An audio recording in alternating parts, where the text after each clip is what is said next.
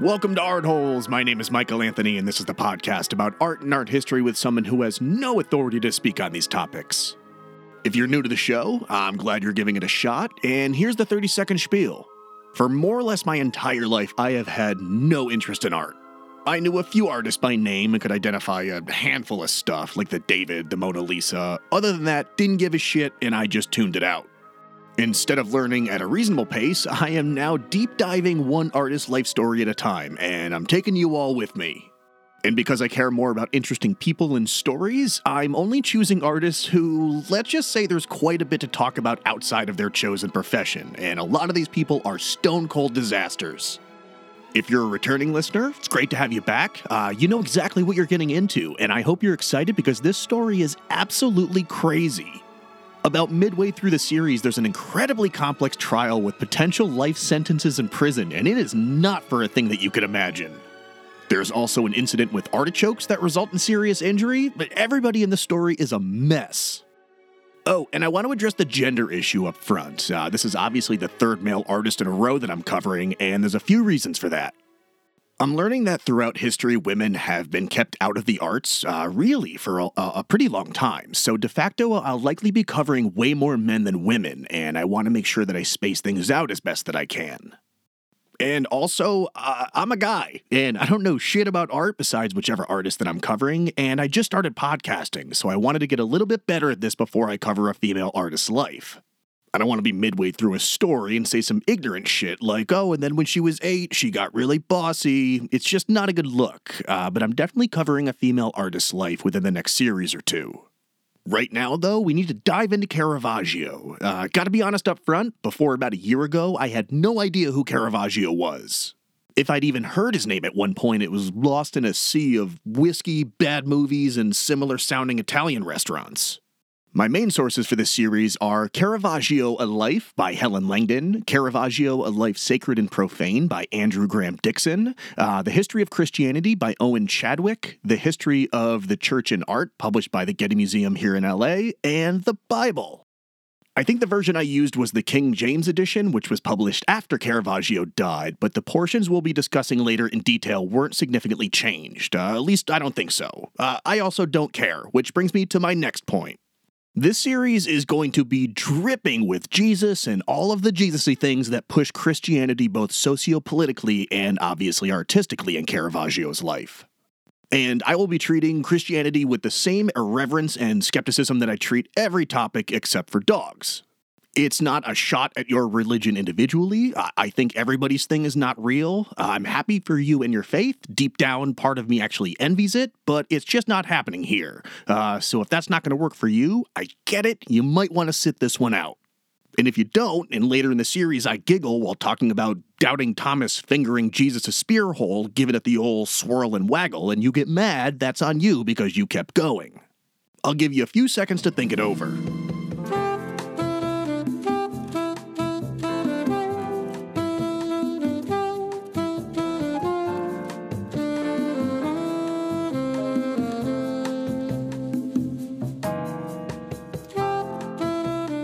Wise choice, my friend, because if tragedy plus time equals comedy, then Caravaggio's story is hilarious.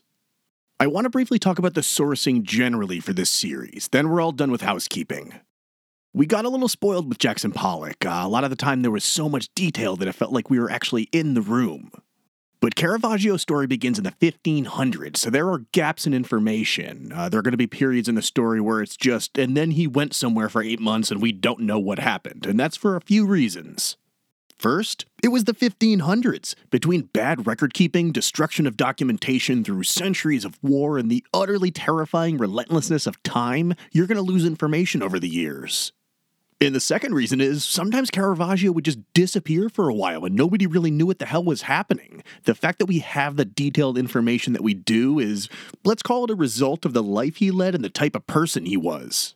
Which really is just fantastic news for entertainment purposes. If you're a return listener, you know how much I love context and looking at things from more of a 360 degree perspective, so we can't just hop back to the late 16th century and talk about Caravaggio's life. It was way too different of a world. We can't even say that Caravaggio was Italian. This is hundreds and hundreds of years before Italy became a country, let alone the country that's home to wine, shockingly tight pants on men, Vespas, my relatives, uh, airport labor strikes, fascist dictators, speaking with your hands, and pizza. People's motivations, social dynamics, how they viewed the world, everything was different. Copernicus didn't even publish his heliocentric model until 1543, and even then, people didn't really believe that shit until about 1700.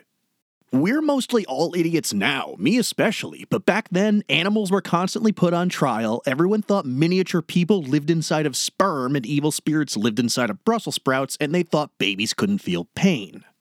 Let that last one really sink in. I cracked up until I was like, wait a minute, imagine what was done to babies with that misunderstanding.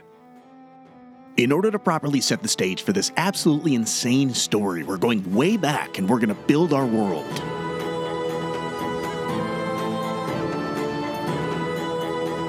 We're going all the way back to roughly 40 weeks before the year one in the Middle East, tucked between the Sea of Galilee and the Mediterranean Sea in the village of Nazareth.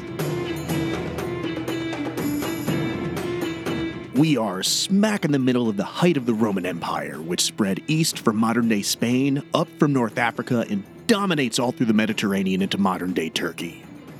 And our story begins with the conception of the wee, wee baby Jesus.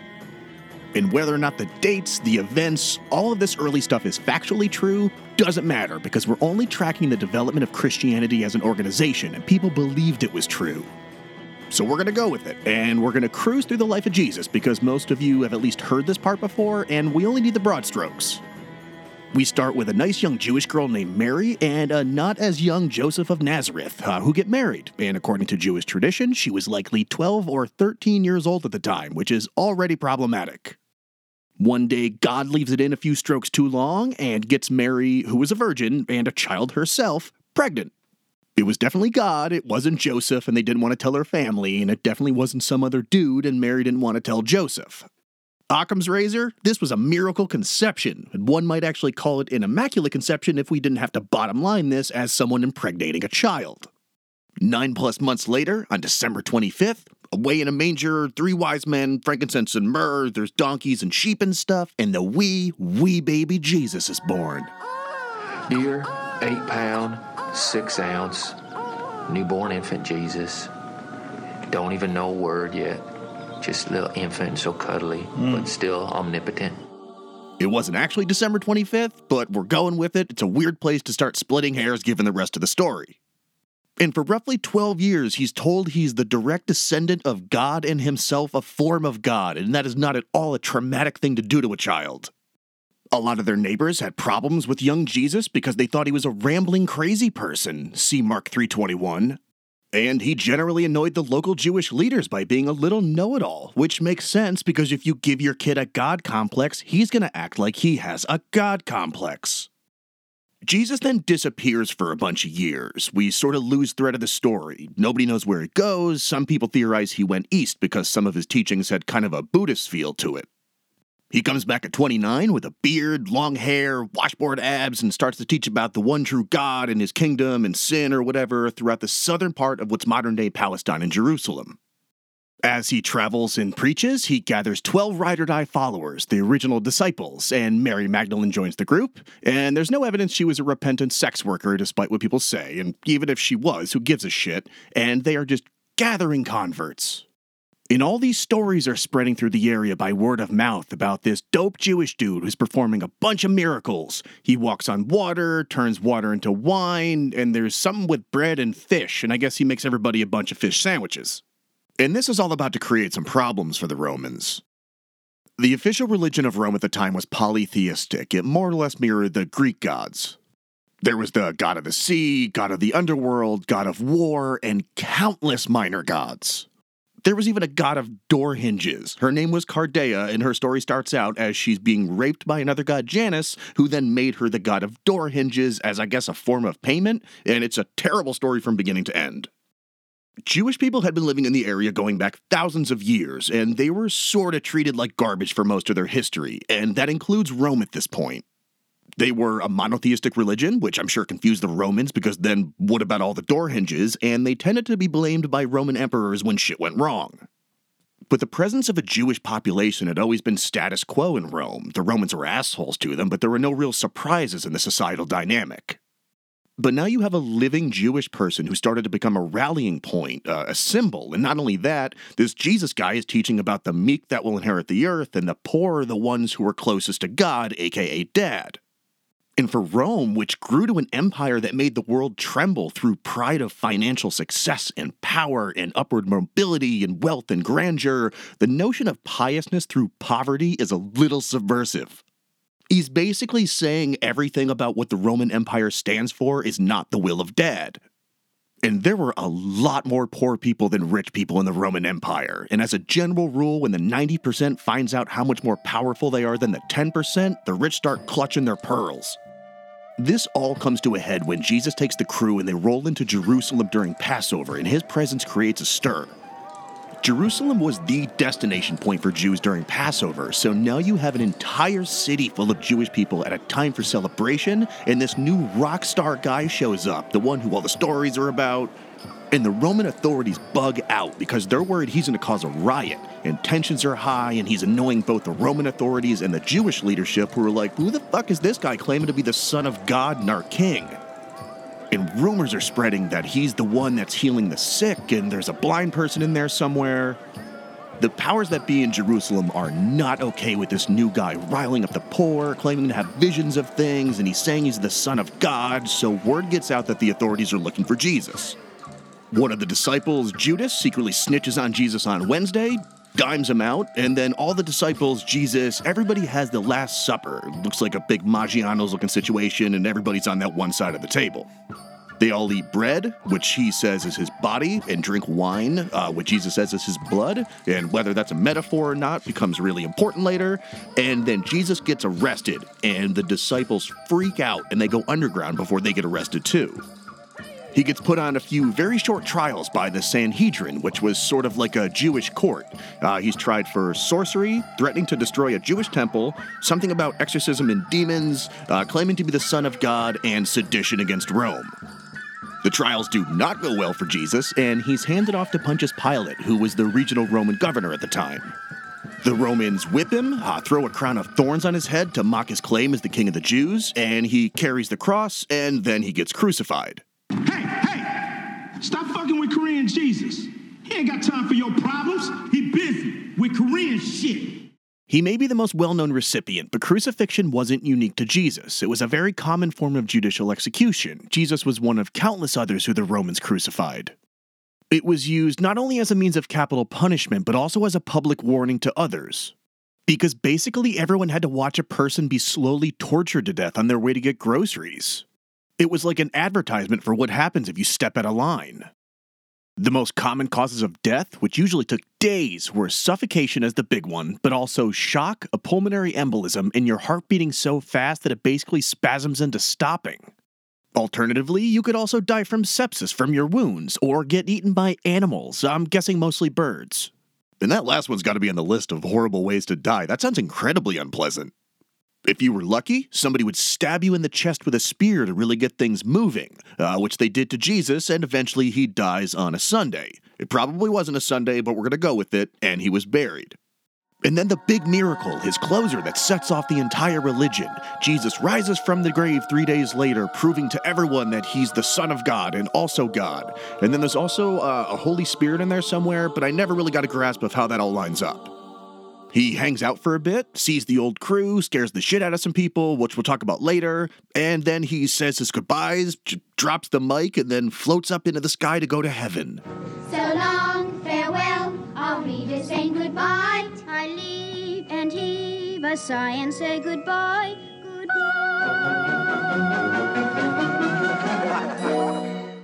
Now that Jesus is dead again, the big question is what now? How is everyone supposed to carry on? Before Jesus flew into the sky, he told Peter, one of the 12 apostles, and it's still 12. Uh, Judas got replaced because he snitched, but also because he hung himself. Jesus said that Peter, who was always the main apostle, he was the Diana Ross to the Supremes, uh, he would lead the others and they would spread out and teach everyone about Jesus. So now we've got a plan, and we also have what's considered to be the first pope in Peter, but everyone is still technically Jewish.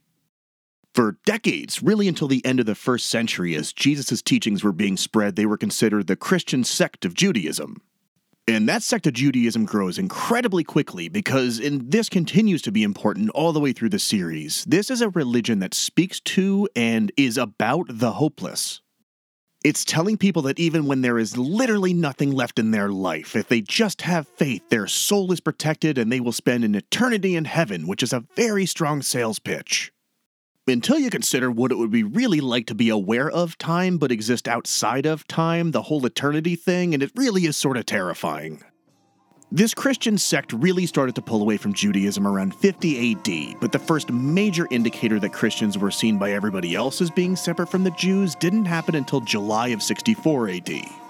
That year, there was an enormous fire in Rome that started in the marketplace near the Circus Maximus Arena, and it ripped through the tightly packed and highly flammable structures and then onto blocks of apartments. After six days of incredible fires and opportunistic looting, 10 of Rome's 14 districts were annihilated. Rumors immediately spread that the Emperor Nero either started the fire to clear out some of the poor areas or he let it engulf the city by doing nothing. Uh, this is the story of him playing the lyre and singing, just having a self care day while Rome burned. But no matter what the story actually was, Nero was immediately tagged as the bad guy. So he had to deflect that shit ASAP, and he jumped at the chance to blame these new people called Christians who were eating flesh and drinking blood, and poor people are freaking out. Given how new this group was and how seemingly weird to everyone their beliefs were, in contrast to the culture of Roman grandeur, they were the perfect scapegoats. And a lot of the documentation of this comes from the Roman senator and historian Tacitus, who survived the fire and lived in Rome his whole life. His story seems to be pretty widely accepted, and it dovetails with other writings, and he's even a dick when describing the Christians, so it's probably not propaganda created by the Christians and attributed to him. Tacitus's histories are also one of the documents people point to to say that a guy named Jesus probably did exist, at least historically. And historically, you could even look at this entire story as being just about a dope Jewish dude who wanted us to be nice to each other, not be dickheads to poor people, and maybe have a little empathy to fellow humans. But that just wasn't good enough, and everyone had to turn him into a symbol and a god and kill on his behalf and create an organization around him with kid touching practically written into the mandate. And this is the, we just cannot have nice things. And this is the part uh, Nero's blaming Christians for the Great Fire of Rome. Uh, it began the first pretty intense volley of Christian persecutions, and uh, this this gets pretty rough. He would cover Christians with fresh animal skins and sick, hungry dogs on them. He would crucify them. He would force them to fight lions and leopards and boars in the gladiator arena. And Christians were also, quote, doomed to the flames and burnt to serve as nightly illumination. Of course, this had the complete opposite effect, and Romans saw Nero's treatment of Christians as asymmetrical and barbaric. And the concept of asymmetrical barbarism tends to trigger a few things in people. One, empathy. Only sociopaths don't have empathy for someone wearing stage one of a leather jacket and then getting eaten by dogs. And two, skepticism. If these Christian people are so crazy, what are you so afraid of? Just let them do their crazy shit. Instead, all Nero did long term was create martyrs. And martyrdom becomes an ongoing theme for Christianity, including that dude Peter, who was the first pope, and it almost becomes a barometer of how committed to Jesus you are and used for marketing purposes. Christian leaders were able to point to martyrs and say, look, they got turned into human street lamps because they believed so much. What are you willing to do for Jesus? But it better not be a pancake breakfast because that's not going to cut it. For the next few hundred years, Christianity exploded within the Roman Empire. It appealed to everyone who was never treated equally in Rome women, slaves, the poor, anyone who enjoys a pancake breakfast. And the persecution of Christians continued in Rome, but it wasn't this widespread empire edict that's sometimes portrayed. Christians would be killed and churches destroyed, but it was more local pockets of persecution that would pop up and fade away over time, just like the Roman persecutions of any other minority group. Sometimes when a pope would get a little out of order, Rome would have to send a message. Uh, one pope had an anchor tied around his neck and was thrown into the sea, and another pope got condemned to work the Sardinian mines on an island somewhere until he died. But violent pope deaths weren't exactly a fluke, especially with early popes. Of the first 31 popes, 28 were killed, usually from beheadings, crucifixions, or starving them to death, and on top of that, there is a consistently bloody trail of succession over the centuries. John VIII was poisoned and clubbed to death, Stephen VI was strangled, Leo V strangled, John X was smothered with a pillow, and John XII was murdered in bed by the husband of a woman he was in bed with. And I could go on and on, so I'm gonna. Benedict VI was strangled. John XIV was allowed to die from purposeful starvation and neglect. Uh, Clement II was poisoned. Celestine V was maybe murdered after he retired, and Pope Boniface VIII died a month after he was severely beaten. Within those first few centuries of Christianity, besides Pope murder, you begin to see the beginnings of what's considered Paleo Christian art. The only surviving Christian art from back then really starts from around the mid 2nd century on, probably due to all the early Roman repressions.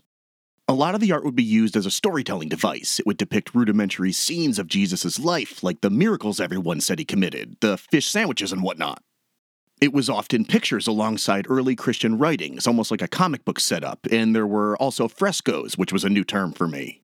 A fresco is when you paint directly on plaster, usually right onto buildings. You use water and mix it with a dry powdery pigment, and the water and powder mix bonds to the plaster itself, and as it dries, the painting becomes part of the structure. Frescoes became a more public and permanent display of Jesus' story told within art. You could burn a painting or manuscript, but Romans would have to destroy parts of whole buildings to destroy this art, and they still did that, but at least it made them work harder and there'd be witnesses. This was all a relatively stable yet uncool status quo until the year 302 AD. Rome at this point had devolved and split into the Western Roman Empire and Eastern Roman Empire with two co emperors. In 302, the emperors Diocletian and Maximilian and their sort of vice emperors Galerius and Constantius decided these Christians were a threat to the Roman Empire. This is when the pearl clutching comes in. The only real debate within the emperor's circles was whether or not Christians should just have all legal rights removed or whether or not they should be exterminated. It started with the first edict on February 23, 303, as an attempt at a peaceful burning of Christian texts and taking away legal rights, and then it escalated quickly. Because Christians didn't just lie down and let it happen, they fought back and resisted, so local judges then started executing Christians against orders for not complying with the edict, and they burned a bunch of people alive. Which, of course, led to rebellions over the executions, and then a bunch more edicts were put in place to quash the rebellion, and it spun out of control. From 302 until 311, it was not a pretty time for Christians until an Edict of Tolerance was finally put into place in 311 in order to stop the persecutions. My guess is all the torture and death and turning people into street lamps got a little out of hand, and Roman leaders realized it was having the opposite effect, just like Nero in the fire. After the Edict of Tolerance was put in place, Christianity came back even stronger because now it was an entire religion of martyrs and they were converting a sizable percentage of the people in the Roman Empire. So much so that in February of the year 313, co emperors Constantine I and Licinius signed the Edict of Milan, which gave freedom to all religions, including Christianity. And the Christian aspect of the Edict of Milan was implicitly more important because Constantine himself had converted to Christianity in 312. He wasn't baptized until years later, but he was already a convert. There's debate about whether his conversion was a political power play to appease a growing constituency or if he was actually into Jesus, but from a historical perspective, I don't think it really matters. You now have not only an equal religion, but one of the most powerful leaders in Rome is Christian. That was the ultimate get. The year 312 was also a tipping point for Christian art. People no longer needed to hide it or risk it being destroyed, so much more Christian art remains from this point forward. Constantine didn't just convert to Christianity, he was an active Christian emperor. It was a driving force for how he ruled. He convened the first Christian council, the Council of Nicaea, which was a meeting of religious leaders. They were supposed to put some structure around Christianity, establish some canon law, clarify the whole Jesus God connection thing for everybody. Basically, it's the church getting its story straight. It's also the council where they formalized the word Catholic as an acceptable name, so we can now call the organization the Catholic Church. And now that they had an organization, it almost immediately began to splinter. There are almost never unanimous agreements in these ecumenical councils, and people tend to get pretty heated about even little issues. So, pretty early on, you get disagreements that result in the establishment of Eastern Christianity and Western Christianity, which just happens to follow the political, geographical, and cultural divide of the Western and Eastern Roman empires. Then in the year 380, the Roman Emperor Theodosius I declared that the Nicene version of Christianity was the official religion of the Roman Empire. Theodosius said that any other Christians besides Nicene Christians were, quote, foolish madmen, they went from being fed to dogs to the official religion of the Roman Empire in under 400 years, which is kind of impressive. They've got their Bible, which is the Old Testament they took from Judaism, and they added the New Testament, which is about Jesus. The New Testament is basically the Gospels or stories of a few of the 12 disciples that survived and also fit the narrative, and also a bunch of letters from a disciple named Paul. Paul wasn't his actual name. Everybody just calls him Paul now. Uh, also, the first Pope Peter's name wasn't actually Peter, it was closer to Simeon or Simon, but I promised myself I wouldn't get mad about names in this series. Why nitpick on that? The more pressing concern is you started your religion off stuff that a guy named Paul told you. Once Christianity entered the social, financial, and political power structures in Europe within the Roman Empire, everybody unpacked their bags because they were not going anywhere. The church begins to get rich, uh, slowly at first, got to collect those donations. And one of the things that gets donated a lot to the church through estate gifts was land. And with money donations, the church begins to buy more land, so the church is becoming an influential landlord in Europe too. With Eastern and Western Rome being weaker divided, the pre French and Germanic people from Gaul swooped down and slapped Western Rome around through the 400s until it fell in September 476. So now we have this weird mess of a continent for the next few hundred years. The Eastern Roman Empire survived as the Byzantine Empire, and its major religion was Eastern Orthodox Christianity. The Roman Catholic Church and the Eastern Orthodox Church had a similar setup that Western and Eastern Rome did, only theirs survived the fall of Rome. They didn't bother each other as long as they could agree on a few major key points, and they would form a tighter alliance against any outsiders again, my personal opinion as not an expert, uh, because Eastern Christianity was much smaller and was expanding east, they weren't an immediate rival to the power struggle over the Mediterranean, so no need to make more enemies than required. The staying power of what we can now call the Roman Catholic Church, I would argue at this point, has transcended any secular authorities in Europe. No matter who overthrows who, Christianity was there to stay. And you now have this new secular power in Europe that was created after the Celtic Gauls came through, and it was later called the Holy Roman Empire, and they further cemented Christianity within Europe. Again, just like before, this happened so quickly and so thoroughly that in 781, Charlemagne codified an entire region that the Roman Catholic Church would independently and sovereignly rule, and it was called the Papal States in northern Italy. So now the church is not only one of the larger private landlords in Europe, but now it has its own sovereign authority.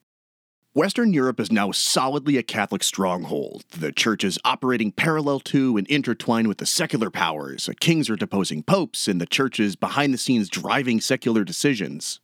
And even when the Holy Roman Empire segments out into little separate kingdoms under one macro umbrella Germany, Italy, Bohemia, and Burgundy in the late 900s, early thousands the church remains not only intact but thrives. No matter what was going on with the power grabby infighting of predominantly white Christian Europe, there was one thing that would be able to galvanize everyone to find common ground people with darker skin pigment who prayed to somebody else. There had been smaller church backed crusades within the new Christian kingdoms, but it's the crusades against Muslims that coordinates Christian Europe to band together and fight because it's protecting the homeland from the perceived other. And when discussing the Crusades, I know I'm giving zero background on the evolution of Islam and caliphates in the Middle East, and by doing so, I'm sort of implicitly presenting them as the other as well. But for our purposes, I feel like it's really a different side of the same coin. There is a development dogmatically, infighting, spreading through territorial acquisitions and conversions, and from an outsider's perspective, you could argue it broadly parallels the enmeshing of Christianity within the secular powers of Europe. And also, maybe the Crusades for both parties was also about land acquisition under the pretense of being on God's behalf. So, for the Christians, it was also a push for new territory and new people to convert and tell all about the fish sandwiches. So, this whole thing really kicks off at a time when Eastern Christians and the Catholic Church are having their biggest spat with some stupid East West schism in 1054, and the predominantly Muslim Turks started to migrate westward. So Pope Urban II freaks out at this new invading horde of scary brown others. And he tells Christian militaries and Christian secular powers that it's their holy duty to go east through Byzantium and protect the Eastern Christians from the evil Muslim invaders. And for that sacrifice of potentially losing your family, life, and land in the defense of Jesus, you could obtain these little things called plenary indulgences. I think the best way to explain plenary indulgences are they're little invisible sin forgiveness tokens you can get from the church if you risk your life for other Christians. It's saying certain sins deserve to be wiped away because of your commitment to Jesus. But also, there's a bunch of land and holy sites under Muslim control that the church wanted to get their hands on, so help out with that and they'll wipe away your sins. This, of course, results in Christians fighting Muslims, people on pikes, more people burning, everybody's an asshole, it's awful, and taking sides or placing blame here is really absurd. Who did what to who is sort of a straw man argument at this point. Everybody was fighting for land and for money, and they used their faiths as swords and shields. The Crusades continue on and off for centuries, and war is almost always profitable, and patriotism is infused with religious fervor, and church art explodes. Art becomes not only a display of wealth and societal skill, but a means for marketing your religion and helping to keep everyone active and engaged the further you get away from the epicenter of its territories. It keeps everyone connected under the same ideals. And as the money rolled in, Catholic churches were built taller and more ornate with Gothic cathedral architecture in the 1200s. Paintings and stained glass art would help tell Bible stories, and frescoes painted on the walls and ceilings were becoming more common and more complex. And I do have to say this about the church as it got wealthy. It would be irresponsible to not acknowledge how many poor and starving the church saved with its wealth. The church saved untold numbers of lives with its charity. They fed and clothed a lot of people who had nothing, and I think that caused a little bit of moral licensing. I, I think the thinking was they were saving so many people physically and spiritually, maybe let's buy that expensive set of sheets this time, and then those little allowances started to build on one another. And with all of this wealth and influence, Christian Europe was about to be challenged again with the emergence of a new empire east of Byzantium, the Ottoman Empire.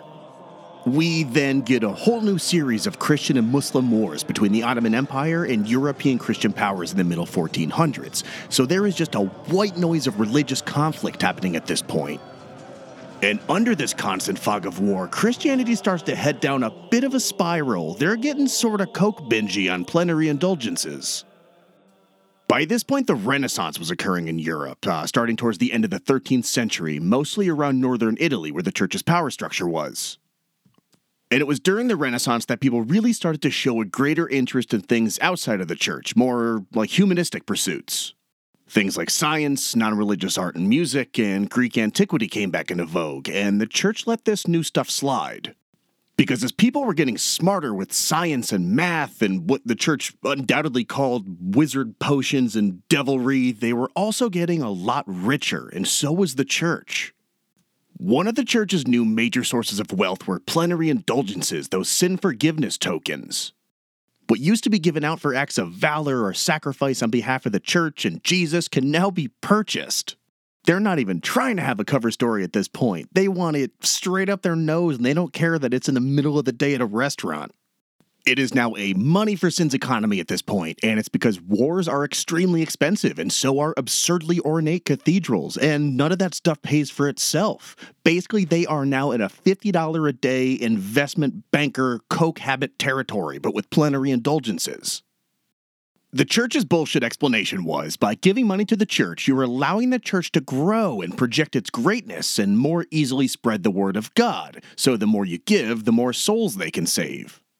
Another argument someone could make is that the regional cardinals also wanted enormous estates to live in, have a staff of servants, only the best food and wine, and a questionably aged harp player, and that shit isn't free.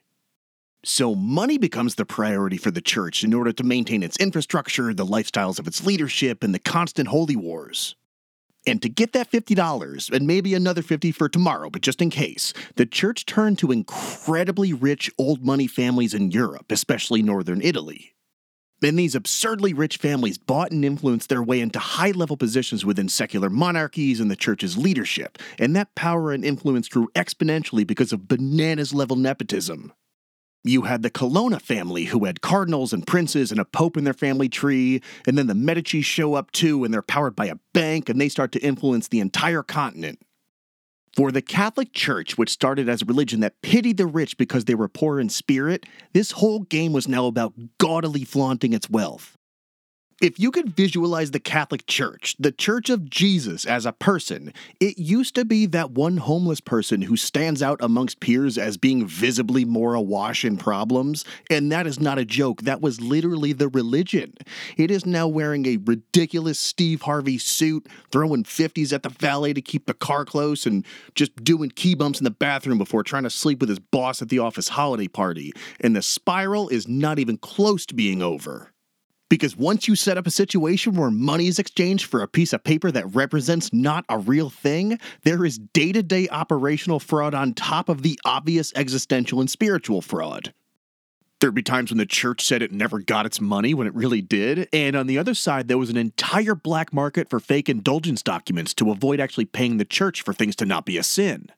And the church got pissed about that one because the church doesn't have a $50 a day habit anymore. The church needs $200 and it wants its money and it wants it now. You know, I think you got the wrong impression about me. I think, in all fairness, I should explain to you exactly what it is that I do. For instance, tomorrow morning I'll get up nice and early, take a walk down over to the bank, and walk in and see. And uh, if you don't have my money for me, I'll crack your fucking head wide open in front of everybody in the bank. Eventually, the scheme evolved, and the church started sending out professional pardoners to drum up indulgence cash for individual projects like building specific cathedrals in cities. Basically, the Catholic Church was selling municipal bonds for Jesus, and the rate of return was not going to hell, I guess. And then they took the God munis and put them on a plate and cut them up into fat lines and just. Ugh, fuck.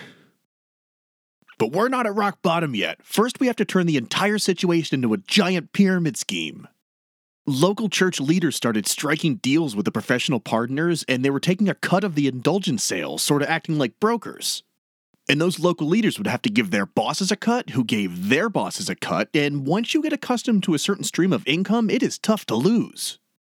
You could argue the church at that point was operating like an organized crime syndicate. I, mean, I wouldn't make that argument, but some irresponsible person could make that argument. We finally hit rock bottom on this coke bender when indulgences got oddly specific both in sin forgiveness and use of funds. It's almost like they were making shit up to be a sin just to tax it so it wouldn't be a sin anymore. The Catholic Church decided that eating butter during Lent was deemed to be a sin against God, but they also really wanted to put up an absurd monstrosity of a tower in the Rouen cathedral in Normandy. So the church found a solution. If a Catholic had a spare six denier tournois coins and they donated them towards the building of that tower, then they could eat butter during Lent without going to hell. They got so much money from people wanting to eat butter during Lent because butter is goddamn delicious that a tower went up in the Rouen cathedral that was so ridiculous it actually fucked up the facade of the building. And that tower to this day is still referred to as the Butter Tower. This entire religion is flying off the rails and its leadership is not helping. They went from Peter, the first pope who was destitute and ultimately murdered for his beliefs, to Pope Alexander VI, who had a bunch of kids with several mistresses and was accused of widespread nepotism and financial mismanagement, and he maybe poisoned the guy. The Catholic Church went from fish sandwiches to butter towers, and for roughly 1500 years, everybody had been along for the ride. There were some attempts at splinter sects and breakaway groups, but they were stamped out or just faded away, and the Catholic Church, arguably the longest running consolidated power in Europe, has largely stayed intact. But a lot of people didn't like what the church had become. They didn't like that the rich, like the Colonnas and the Medicis, could buy their souls with plenary indulgences, while the poor were just as fucked as ever, and they don't even get Lent butter now.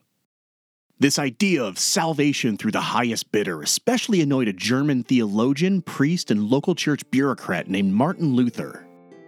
In 1516, then Pope Leo X sent one of those papal indulgence dealers named Johann Tetzel to Germany to sell indulgences for construction on St. Peter's Basilica.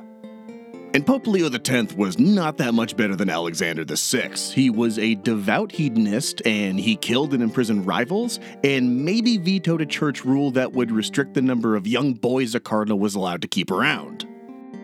The local German archbishop was a guy named Albrecht von Brandenburg, who happened to be in debt up to his eyeballs, and he agreed to broker the indulgence sales to the public for a 50% cut of whatever Tetzel brought in.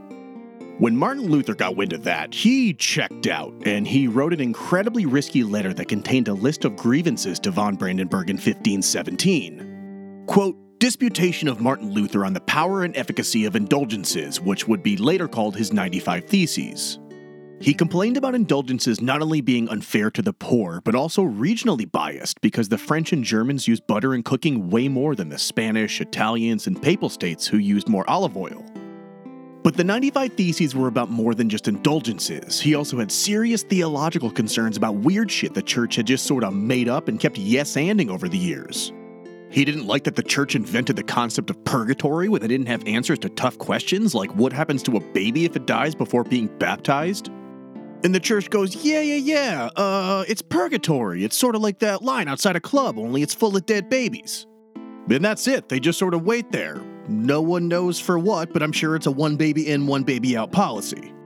Or the bread and the wine thing from the Last Supper. The Catholic Church said unequivocally the bread was Jesus' actual body and the wine was his actual blood. The obvious hurdle the church had to get over was that was absolutely fucking ridiculous, so they said the bread and the wine were transubstantiated into the actual body and blood when it was blessed by a priest. So Martin Luther said, cool, but transubstantiation is a made up fucking word, and you made it up for a really weird reason. Let's just say Jesus was speaking in metaphors, go high five some poor people, and then get some fish sandwiches.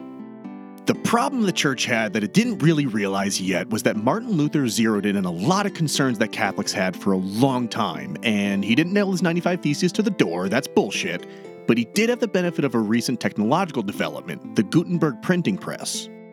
The printing press completely changed our ability to disseminate information. Instead of copying things by hand, which took forever and led to mistakes, you could mass produce identical documents using print blocks and ink. So, with the help of the Gutenberg press, Martin Luther's 95 Theses had spread across Europe in about two months. People's minds were blown that this guy could so carefully and politely question the church, but still tap into all the obvious problems surrounding what the institution had become. And because this story isn't short on irony, Martin Luther became a symbol himself. He now has the backing of anyone who's ever had questions. Theological students loved him, the poor loved him, and really anybody who thought the transubstantiation thing was absolute nonsense. And people thought it was really time to talk about that one, especially because the blood and the body thing being real and the transubstantiation, that wasn't even actual early dogma. The church made it up at the Fourth Council of the Lateran in the year 1215. Eventually, this Martin Luther issue got so big that it made it up to our boy Pope Leo X, the hedonist murderer, and he had to get involved. He sent a bunch of papal cops after Martin Luther, and they eventually charged him with treason in 1518. After that, Martin Luther had a weird trial, got excommunicated in 1520, and his 95 Theses were banned. But the church didn't have enough muscle to destroy his writings and quell this uprising as quickly as it wanted, so it delegated that task to local secular authorities, which was not a smart move. When people have legitimate questions about butter towers and a weird line outside of a club for taken from us too soon babies, which I guess is all babies really, unless there's like a super evil baby out there somewhere, but when people have those questions, you can't excommunicate the messenger, ban the book, and crack down on supporters using secular powers just to maintain your wealth and position. Catholicism was doing the exact same thing the Romans did to them because as a species, we perpetually fail to learn from history.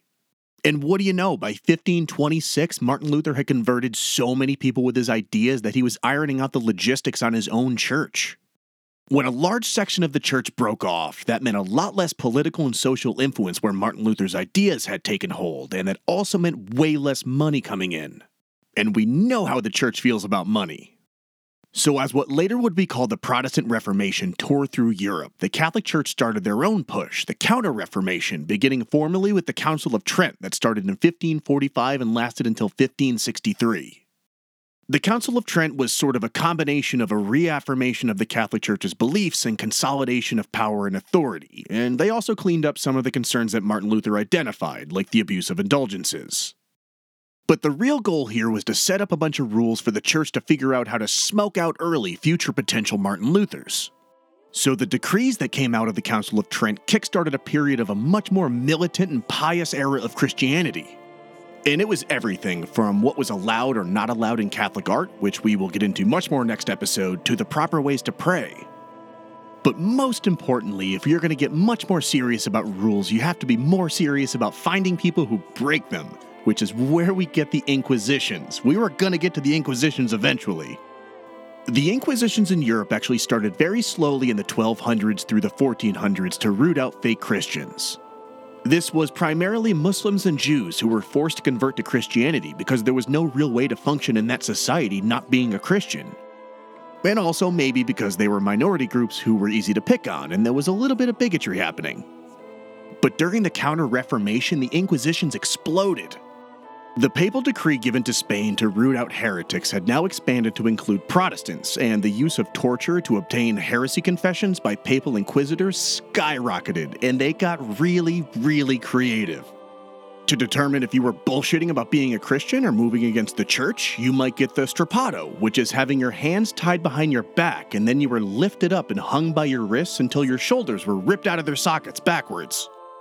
There was waterboarding, which simulated drowning, uh, slowly pulling people apart by their limbs as they lay on a rack, or just setting them on fire like the good old days. You could also be placed butthole first on top of this pointy pyramid platform called a Judas cradle until your body weight pushes the pyramid, well, well, you get it. And just for fun, they might tie you up and attach a sharp, double sided fork between your chin, like the underneath side of your chin, and your chest. And then if you started to fall asleep or just couldn't hold your head up anymore, you'd keep piercing the flesh on both sides. It didn't kill you, it just hurt like shit for days on end and deprived you of sleep. Or sometimes the papal inquisitors would slowly tear you apart piece by piece with red hot pincers. Countless people were tortured to death in attempts to root out heretics, and we don't know exactly how many because a lot of the torture happened locally where records weren't as good. The Spanish Inquisitions led to the Portuguese Inquisitions, which eventually spread throughout both of their colonial territories in the Americas. A lot of people went butthole first onto that pyramid seat, but those inquisitions were conducted by secular powers with just a general papal allowance for inquiries, so it gave the church plausible deniability for the widespread butthole trauma.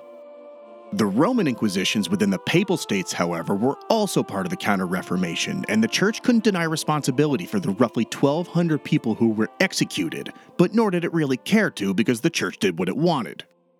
And I know that part was rough and a lot to process, so as a little bit of a palate cleanser, here's a bunch of dogs saying I love you.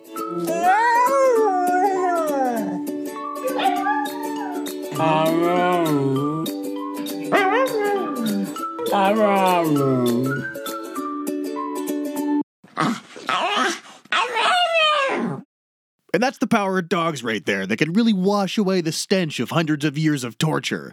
But crackdowns during the Counter Reformation weren't just butthole related. The church also lashed out at any ideas they thought could be a threat. Uh, they denounced Copernicus and banned his On the Revolution of the Heavenly Spheres, and they cracked down on religious art. For a religion that was not unfamiliar with violence, this was becoming a period of not fucking around. In addition to the battles the church was fighting within Europe, they were about to be involved in one of the most crucial battles in European history the Battle of Lepanto. The European powers in the Ottoman Empire had been fighting for quite a while now, and as much as this was about Christianity and Islam, it was also about controlling the Mediterranean Sea and strategic lands. The Mediterranean is one of the most fought over areas on Earth. It's a warm, navigable sea with a coastal geography that is great for ports, and it provides countless trade routes from Northern Africa, Europe, the Middle East, the Balkans, and through Asia. The Ottoman Empire had recently captured Constantinople, which bridges the Black Sea with the Mediterranean and was one of the most important cities in the world, and that only increased their strength. And with this massive force, the Ottomans pushed west with help of a navy of 272 huge galley ships in the Gulf of Patras under the command of Ulu Chali. When the European powers found out about the navy, they freaked out because they were so fractured that there was no way they could beat the Ottomans individually. So Philip II of Spain, who considered himself to be the quote, most Catholic king, and Pope Pius V led fast and high level negotiations across Europe, and they established the Holy League, which was sort of like an early iteration of a NATO allegiance. And the Holy League was comprised of the Papal States, Spanish Empire, Republic of Venice, Republic of Genoa, the Grand Duchies, which were sort of like mini sovereign kingdoms, of Tuscany, Savoy, Urbino, and a bunch of Catholic orders of knights. And we're going to get into Catholic Orders of Knights in the last episode. They're sort of a combination of the military, prison, and priesthood. It's very confusing. The Navy was led by John of Austria, who was the illegitimate son of Charles V of the Holy Roman Empire and half brother of King Philip of Spain. And his principal commander was a guy named Marc Antonio Colonna, who led the papal fleet. The Colonna family was, if there was a major Catholic or secular power struggle in Europe in the Middle Ages, the Colonnas were usually in there somewhere, especially in northern Italy. That one pope, Pope Boniface VIII, that died a month after getting his ass kicked, that whole thing started when Sciarra Colonna led an army to demand his resignation, and Boniface said he'd sooner die, so Colonna slapped him in the face, and then everybody just beat the tar out of this poor old man. The Colonnas were pope slapping powerful. That's how long ago this was, bizarre this world was, and how influential these families could be. With 212 ships that had new technology, mostly provided by the Republic of Venice, the Holy League fleet sailed the Mediterranean in the name of the only thing that bound them all together their love of Jesus and fear of brown people. The Holy League and the Ottoman Empire met in the Gulf of Patras on October 7, 1571, near the town of Lepanto. The battle was absolutely brutal because the ships back then were massive rowing ships. They had some cannons, but this was mostly hand to hand combat on enormous floating battle platforms. Almost 29,000 soldiers and 40,000 sailors from the Holy League met the Ottoman force of almost 32,000 soldiers and 50,000 sailors, and there was unmatched naval bloodshed in what would end up being the largest water battle since antiquity. Whether it was the technological advantages, the shift in winds that helped the Christian ships enter positions faster, or better military strategies, the Holy League decimated the Ottomans. While the Holy League lost around 10,000 men and only 13 ships, the Ottomans lost 230 ships and 40,000 of their men were killed that day, mostly in hand to hand fighting. That is 40,000 people slaughtered in a day in a near complete wipeout of their navy. It wasn't obvious immediately after, but the Battle of Lepanto would be a tipping point in Ottoman expansion moving forward, and the Ottoman Empire would never really be the same until its collapse. This battle was such a moral victory for Christianity as a whole that even the Protestants celebrated it. James VI, the Protestant king of Scotland, wrote an epic poem to celebrate the victory, even though he called John of Austria a quote, foreign papist bastard. When Marc Antonio Colonna returned to Rome, he was celebrated as a hero. He rode through the streets on a white horse, and people lost their minds. And then he did something that was reflective of the piousness of the Counter Reformation. In front of all of those crowds, he switched out his armor and put on shoddy rags for clothing and left on a religious pilgrimage to pray to the Virgin Mary for being blessed in battle, and everyone just gushed at his modesty before Jesus and Mary. The Colonnas were now titans of the Counter Reformation, and anyone within their sphere of influence would reap the benefits of their power. Marc Antonio had also taken steps to use strategic marriages to solidify the family's power and influence. He married off his daughter Costanza Colonna to Francesco Sforza from another powerful family in Italy, who was the Marchese, which is sort of like the Duke of Caravaggio, which was a small city about 25 miles or 42 kilometers west of Milan. Costanza was 13 at the time of the marriage, which is gross, and she hated being married so much that she threatened to kill herself. She didn't, and the Marchese and Marchesa of Caravaggio were incredibly powerful and influential in northern Italy, especially when Costanza could leverage the fame and power of her father Marc Antonio. But our story begins a few months after the Battle of Lepanto. It begins in that small town of Caravaggio on January 14, 1571, at the wedding of Fermo Merisi, a local stonemason, and Lucia Aratori. Everything about this wedding would suggest it was a nondescript wedding between an artisan and his young bride, except for the fact that it was attended by Francesco Sforza. The presence of the Marchese of Caravaggio at the Merisi wedding would be a hint at the connection between the seemingly unextraordinary Merisi family and the immensely powerful Colonnas. And it's this connection and relationship that would help enable a significant amount of shenanigans and random acts of violence that happen in this story. Because Fermo Merisi and Lucia Aratori would come to have a son they would name Michelangelo. And Michelangelo Merisi would grow up and eventually be known to the world by the name of his hometown, Caravaggio. So when we pick up our story next episode and meet the Merisis, this is the world we'll be living in, the world that we couldn't just jump into. It's a time of extreme piousness where the definition of church and state is often blurred and is controlled by a religion whose history is drenched with blood and butter.